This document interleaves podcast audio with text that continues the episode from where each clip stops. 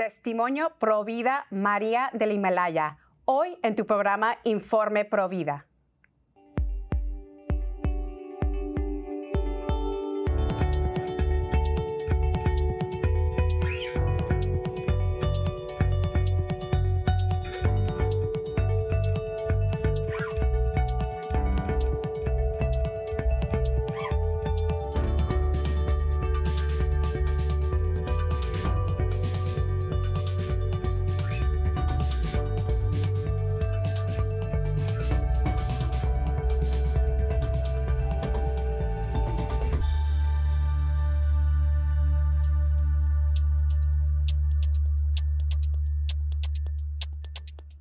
Bienvenidos familia de EWTN. Yo soy su servidora Patricia Sandoval y les acompaño desde los estudios de Birmingham, Alabama.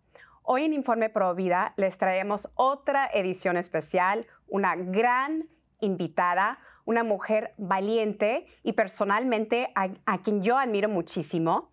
Su nombre es María de la Melaya. Ella es activista y conferencista internacional pro vida Bienvenida María, muchísimas gracias por aceptar esta invitación aquí en tu casa Informe Provida. ¿Cómo te encuentras el día de hoy? Hola, pues encantada, es un placer Patricia saludarte y saludar a los espectadores de WTN. Es un placer para mí estar aquí compartiendo este espacio con vosotros. María, tú tienes un testimonio esperanzador, eh, casi similar como el apóstol San Pablo, y bueno, también como su servidora, ¿no? Tenemos casi eh, la misma historia, ¿no? De, sufrimiento, de cruz y también de la misericordia del Señor. Eh, pero antes de que el Señor transformó tu corazón y tu vida, tú eras Amaya Martínez. Y bueno, tu testimonio me recuerda mucho a la escritura de Isaías 62. Entonces las naciones verán tu victoria y todos los reyes tu gloria. Te llamarán con un nombre nuevo que el Señor mismo te dará. El Señor, eh, como muchos de sus apóstoles, de sus gran servidores, les ha dado también un nuevo nombre. A ti te ha dado María de Himalaya.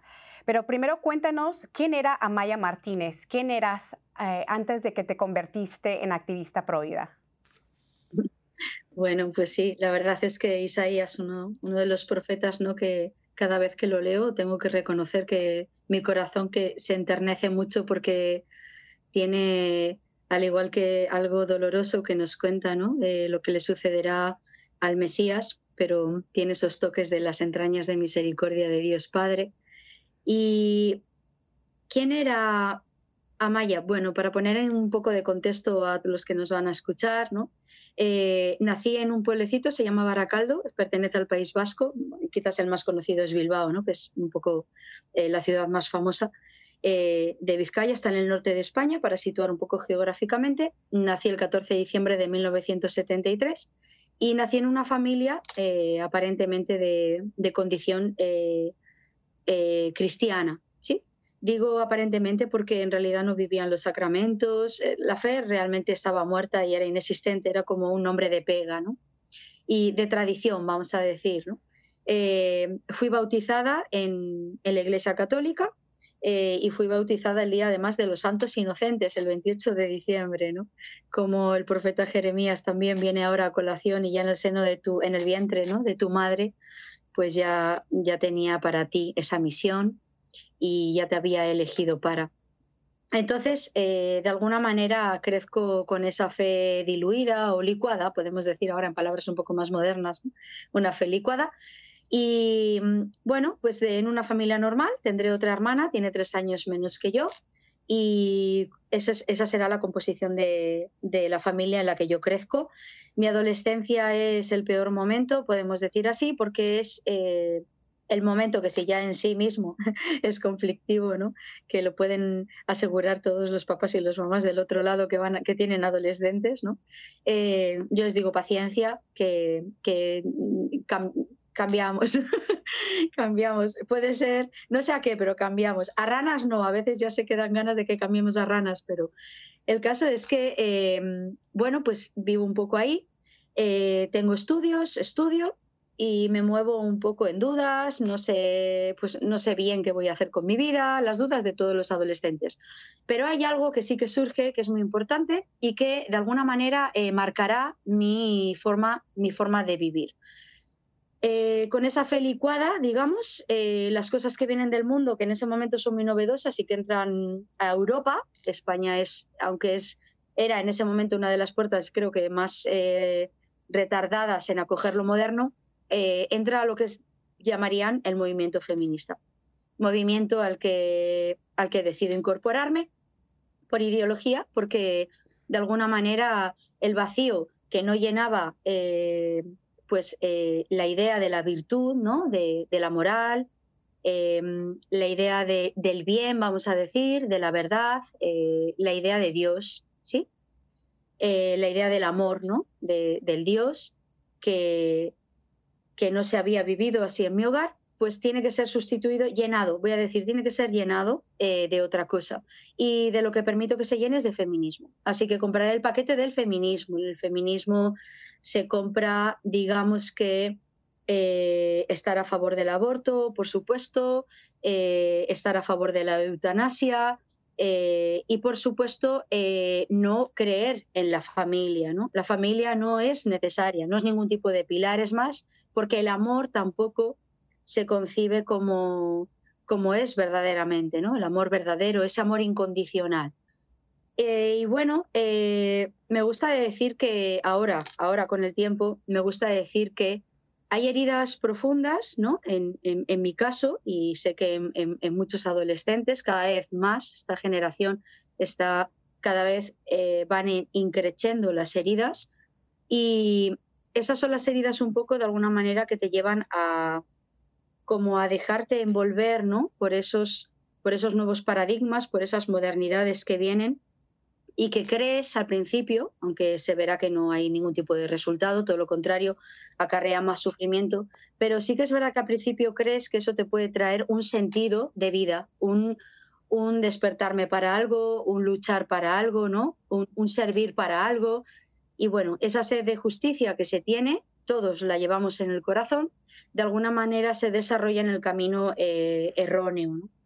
Em, en mí que no hay, pues no hay ni luz eh, y, eh, estoy envuelta en dudas, confusiones y tampoco hay orden. Y en ese desorden, pues se aprovechan todas estas circunstancias y movimientos e ideologías que vienen a decirnos lo que sí que es correcto, lo que está bien, lo que te puede aportar un sentido a tu vida, lo que te puede dar felicidad. Y lo creí, esa es la verdad. Y caminé durante muchos años. Bueno, acabaré en la universidad, estudiaré la carrera de fisioterapia, paso antes por el altar, eh, me casaré el 5 de septiembre de 1998 y después de un noviazgo que no utilicé pues para conocer a la otra persona, ¿no? sino para confundirme todavía mucho más. Y, eso me llevó a otra más eh, de las decisiones erróneas eh, o mal discernidas que siempre traen consecuencias para la vida de uno mismo. ¿no?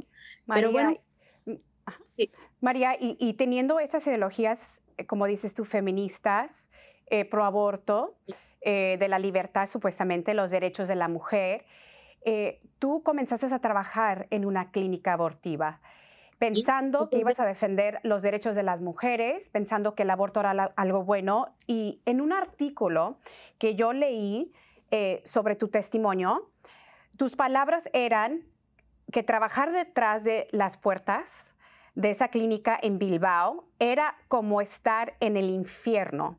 Muy curioso porque cuando yo leía tu testimonio, eh, justamente en, la parte donde tú trabajaste describes todo lo que tú mirabas detrás de las puertas de la clínica, eras de cuenta como que yo estaba leyendo mi vida.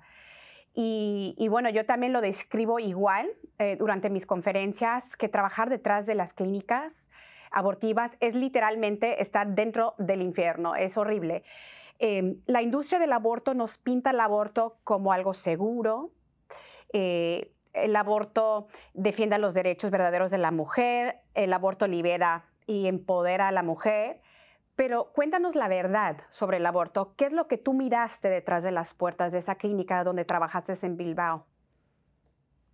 Bueno, em, todo eso quiero decir a todos los jóvenes que vayan a escuchar el programa, ¿no? Sobre todo a los jóvenes quiero dirigirme.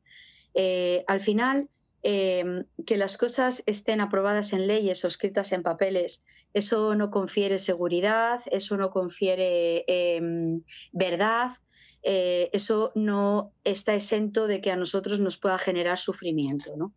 ¿Qué hay detrás del negocio del aborto? Eh, bueno, pues lo que hay es dinero sobre todo dinero. Lo siguiente que hay es mucho poder, porque les damos de alguna manera la capacidad ¿no? De eh, determinar eh, el número de nacimientos al año en el mundo entero. Y, pero ¿cuál es la realidad? ¿no? De, pues hay dos realidades. Esta que he dicho, que es a nivel, digamos, eh, social, política, que no tiene nada que ver con no tiene nada que ver con la verdad, no tiene nada que ver con la justicia y no tiene nada que ver con la libertad, ¿de acuerdo? Solamente podemos ser libres cuando conocemos la verdad. ¿Y por qué doy el testimonio? Pues no tengo ningún afán de insultar a nadie, porque además de lo que hablo es de mi vida, en todo caso lo que muestro es mi vida, ¿no? Mi miseria. Eh, pero sí que tengo el afán de liberar del error, y así sucede, eh, por las mentiras que otros sí que han contado. ¿Y por qué sé que son mentiras? Pues porque en esos quirófanos yo sí he estado, ellos no han estado, ¿no? Entonces, mm, ¿qué hay ahí abajo? Pues hay verdaderamente, como he dicho, un negocio, pero lo que hay sobre todo es muchísimo sufrimiento, tanto de la mujer que va ese día, ¿sí? En mi trabajo, por ejemplo, de lunes a jueves, comenzaba a trabajar aproximadamente a las 7 de la mañana porque tenía que preparar las historias clínicas, ¿verdad?, de cada mujer que iba a ir ese día. Y eh, sobre las 8 aproximadamente pasaría conmigo una mujer cada 10 minutos, mm. hasta las 3 de la tarde aproximadamente.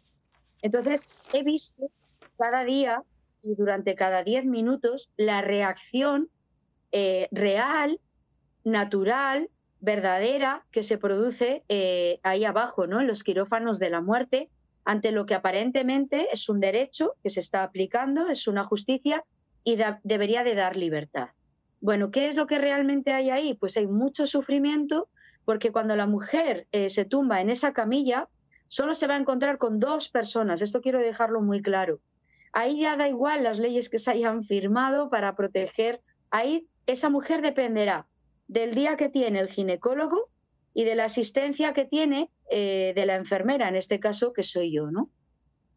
¿Qué sucede? Pues que eh, se las trata una vez tumbadas en aquella camilla, claro, una vez obtenido el dinero, ¿no? Se las trata como objetos. Bueno, yo creo que a los objetos se les trata con más dignidad, eh, si me permite Patricia decir, ¿no? se las trata como, como trozos de desechos de los que podemos obtener ¿no? otro desecho, que será su hijo, porque aportan eh, dinero, porque aportan eh, beneficios a la industria y porque sobre todo aportan ese, que digo, control que viene de intentar controlar la natalidad mundial, ¿no? disfrazada, camuflada, disimulada eh, por la vulnerabilidad, la vulnerabilidad de las mujeres en este momento, sobre todo, que creyéndose libres nunca, sido, nunca han sido tan esclavas, ¿no? Entonces, eh, también es la ignorancia de saber lo que ocurre en esos quirófanos lo que las lleva allí. Muchas mujeres, estando conmigo, han intentado levantarse de esa camilla, cosa que mi trabajo era impedir a toda costa que se levantaran de la camilla, ¿no? Y lo logré porque conmigo no se levantó ninguna mujer de, esa camilla. Depende eh, también eh, todas, digamos, las ayudas ¿no? del dinero que reporta el hecho de introducir como ley en los países eh, el aborto. Eh, bueno, la realidad es que cuando se baja esos quirófanos, la mujer que ha entrado nunca volverá a ser la misma cuando salga. Nunca, nadie. no hay ninguna excepción de mujer, ¿no? cada mujer que entra en ese quirófano, lo voy a volver a repetir, nunca volverá a salir siendo la misma mujer. Si creía que llevaba un problema cuando entró a esos quirófanos, pues la, verdad es que luego comprobará que el verdadero problema lo tiene al salir de esa clínica. Los profesionales sanitarios también estamos eh, de alguna manera eh, enfermos ¿sí? A diferentes niveles, eh, físicamente, con, signos evidentes, psicológicamente también y también espiritualmente, por supuesto. Al final yo me convertiré en una enfermera que habrá olvidado el verdadero motivo de su vocación y el ginecólogo también, ¿no? Que es cuidar, preservar la vida, asistir hasta el último aliento, ¿no? De forma natural del enfermo. Pero una mujer embarazada no está enferma en absoluto. Una mujer embarazada está llena de vida. Nunca más una mujer estará más llena de vida que cuando lleva fruto en su vientre, ¿no? Y bueno, matamos a su hijo, por supuesto, lo asesinamos, palabras de Madre Teresa de Calcuta que pongo en mí, y eh, asesinaré a los hijos de muchas hermanas mías que diré amar, pero es mentira, ¿no? Eh, cuando se manipula, se utiliza y se hiere profundamente eh, a, la, mujer, no se la está amando, se la está utilizando, ¿no? Por un bien mayor. María, hay una parte impactante en tu testimonio en donde eh, después de un aborto, el, abortista se lleva los contenidos y, y, bueno, todo lo que le sacó del vientre a la mujer se lo lleva, pero queda un piecito en la camilla y es cuando tú dices, wow, esto es una persona humana, ¿no? Eh, y, gracias a Dios te sacó de ese lugar con el tiempo, pero quería preguntarte, em, ¿quedó algunas secuelas o un trastorno o un estrés postraumático después de trabajar en esta clínica? Porque mira, muchas mujeres que, que tienen abortos y hombres también sufren lo que se llama el síndrome posaborto y yo les puedo también testificar aquí que también siendo trabajadora de un lugar tan horrorífico, eh, hay secuelas. ¿Tú experimentaste algo eh, drástico después de trabajar en este lugar y darte cuenta de la realidad del aborto? Sí, bueno, el, hecho del piececito no es porque la forma en la que se utilizaba eh, en la que se practicaba el aborto, el asesinato del no nacido, ¿no? Era introduciendo unos hierros. Entonces, eso lo que provoca en, el bebé, ¿no? que está en el vientre materno, es que de forma indiscriminada, tanto los hierros como unas pinzas especiales que se utilizan para desgarrar, descarnar y arrancar, eh, despedaza al bebé. Es, en ese despedazarle lo que hace es que le podamos extraer en trozos. Eh, de esos siete minutos aproximadamente que vendrá a durar el proceso, se puede decir, porque está reflejado en la pantalla del ecógrafo, que la mujer no ve en ningún momento, pero el ginecólogo yo sí, que hasta el final el bebé estará en agonía porque en la mayoría de los casos está viviendo hasta el final. ¿no? Entonces, vivo se le arrancan extremidades, etcétera. En ese arrancamiento tiene la explicación del por qué eh, todo cae a un cubo de aspiradora que se llama así, ¿sí? Eh, que la trajo ¿no? al mundo el doctor Nathanson, lo menciono para que el que quiera pues pueda ir a investigar, porque lo que nos da formación es conocimiento y el conocimiento es lo que nos lleva a la verdad y la verdad es lo único que nos hará libres. ¿no? Entonces, una vez que esos restos han caído ¿no? en ese cubo de aspiradora, yo lo tengo que llevar a otro cuarto contiguo. Y en el ajetreo y rapidez de un eh, quirófano abortista, donde todo es hipercinético, eh, como tú también bien sabes, entonces, eh, se me cae un piececito que en vez de caer a donde debería, que es a un contenedor que acaba de triturar todos los restos, se cae, era un piececito que tendría aproximadamente el tamaño de, esta uña, está, está formado, ¿eh? se le ve transparentito, ¿verdad? Y entonces ahí yo tengo una iluminación en realidad, eh, porque todos tenemos en el fondo en la conciencia, que es donde está Dios, todos sabemos lo que está bien y lo que está mal. Todos, sin excepción, lo sabemos. ¿no? Yo vi ese pie y es como si hubiera tomado viva, vida el pie del ecógrafo. Recuerdo que me puse malísima, ganas de vomitar, me estaba mareando y me tuve que agarrar a la mesa. ¿no? Entonces, yo sentí estas preguntas en mi interior.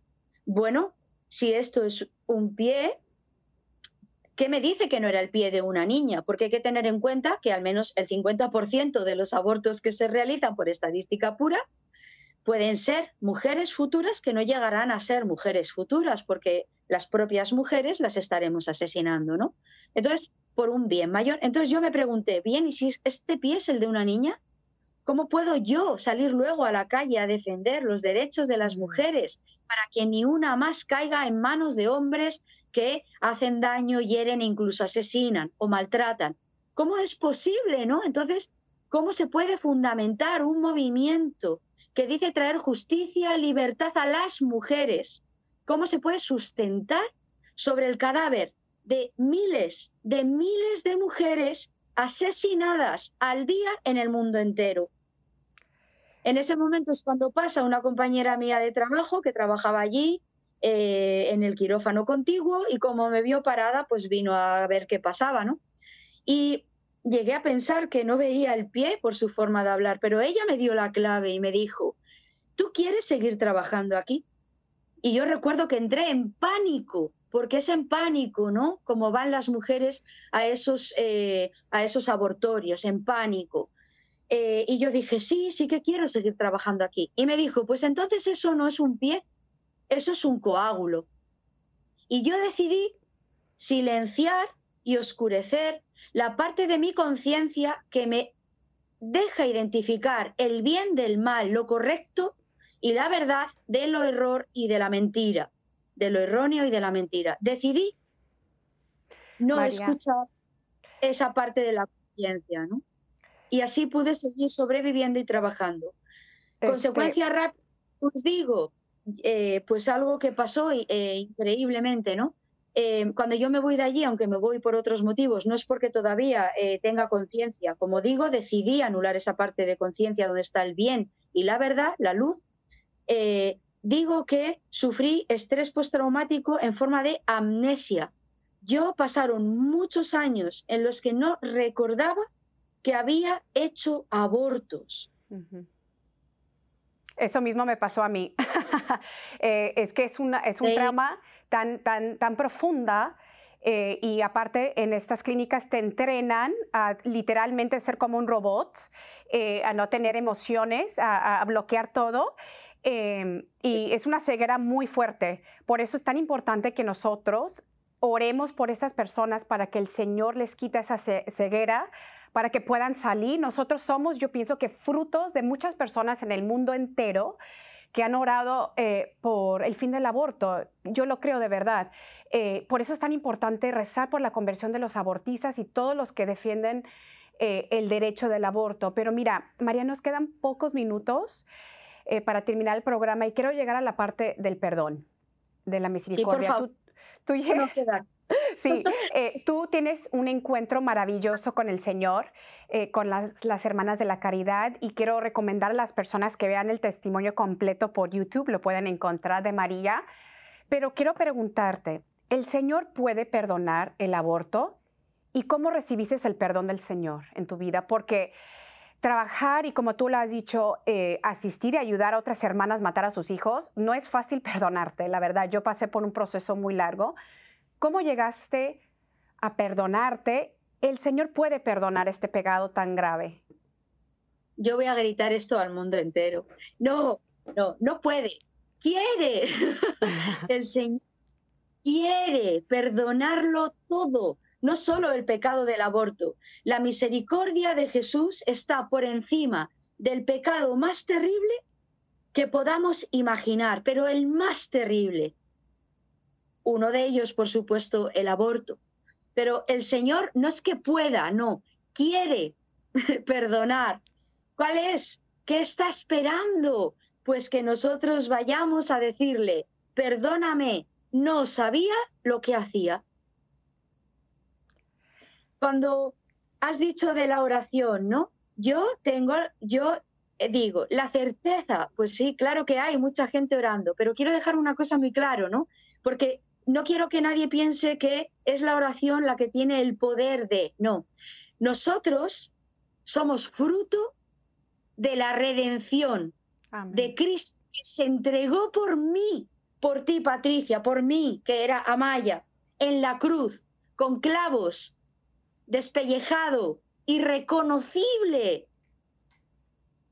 Somos el fruto de la entrega de la Madre de Dios, que es la Virgen María, diciendo, ahí os entrego el sacrificio de mi Hijo, por amor. Y somos sobre todo el fruto de un Padre con unas entrañas de misericordia y de amor que no podemos llegar a entender en esta vida con nuestra mente limitada, ¿no? Y todavía con velos, como diría San Pablo, con imperfección, ante la grandeza de un Padre Dios tan bueno, tan bueno, tan bueno. Pero es que es increíble porque nos llama a su misericordia. Mi encuentro con el Señor es lo que hace posible esto. Cuando yo lo veo resucitado en una capilla de Madre Teresa de Calcuta, en una ciudad de millones de kilómetros de mi casa, en Kathmandú, yo lo veo resucitado yo, Amaya, pecadora, no solo de los eh, crímenes del aborto y de muchas otras cosas, de una vida entera llena de pecado contraria al bien, al amor, a la verdad, a la luz, una vida desordenada, caótica, egoísta. No pasa nada, yo era esa. Y yo me encuentro con Jesús de Nazaret, resucitado, que camina hasta donde estoy yo de rodillas, porque le he escuchado decirme estas palabras que grito al mundo. Bienvenida a casa. Porque Jesús no vino a juzgarnos, vino a curarnos, vino a liberarnos, vino a qué? A decirnos eso. Bienvenida a casa, bienvenido a casa no sabes cuánto has tardado en amarme. Fijaros de todas las cosas que Jesús podría reclamarme, me dice eso. Caemos rendidos a sus pies cuando escuchamos eso, con la imagen de Cristo riendo, sonriendo, porque está encontrándose con una hija que llevaba perdida mucho tiempo. A Jesús no le importa cuánta carga de miseria y de pecado llevemos. Solo está esperando a que se la entreguemos. Va de confianza. Eso es el amor. Y Él no dice, no acusa, no levanta el dedo, no te señala, no, de todas las cosas que me pudo decir, es bienvenida a casa. María, quiero eh, terminar con esta escritura de Efesios. Eh, y yo pienso que esto concluye lo que acabas de decir, esas bellas palabras. Pero Dios, que es rico en misericordia, por su gran amor por nosotros, nos dio vida con Cristo, aun cuando estábamos muertos en pecado. Por gracia ustedes han sido salvados.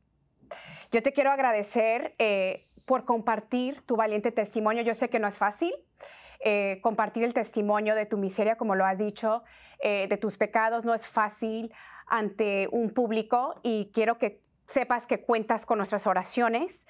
Eh, pedimos todos ustedes que nos están mirando, por favor, que oren por María, por su misión. Y siempre tienes tu casa aquí en Informe Provida. Y tú sabes que yo te quiero como una hermana en Cristo. Y de nuevo te agradezco por aceptar esta invitación.